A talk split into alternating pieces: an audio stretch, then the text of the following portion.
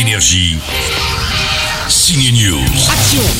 James Cameron, le papa de Titanic, le réalisateur d'Avatar est dans Ciné News. Eh oui, c'est bien le papa, notre invité dans un instant.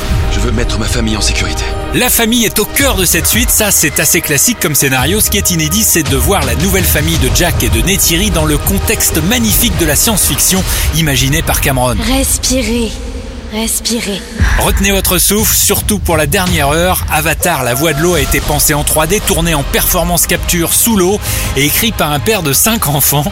Alors James, la famille avant tout? Si vous voulez vivre ici, il vous faut une monture. Pas un cheval, la monture, on est sur Pandora. Et ce n'est pas facile tous les jours d'être papa quand on est sur Pandora ou même l'un des réalisateurs les plus célébrés dans le monde, n'est-ce pas, Mr. Cameron? My motivation this time Pour écrire cette suite, ce qui m'a motivé, c'était d'amener les personnages d'Avatar dans une direction qu'on n'attendait pas. Les retrouver en père et mère de famille avec toutes les contraintes que ça représente.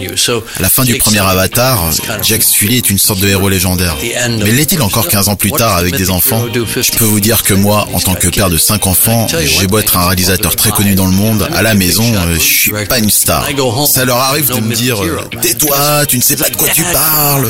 Du coup, à travers Jack, je montre un peu de mes problèmes de père dans ce nouveau film. through Jake, right? 3h10 de spectacle, un film pensé en 3D. Alors si vous pouvez le voir en 3D, bah c'est encore mieux. Finissons-en. Énergie.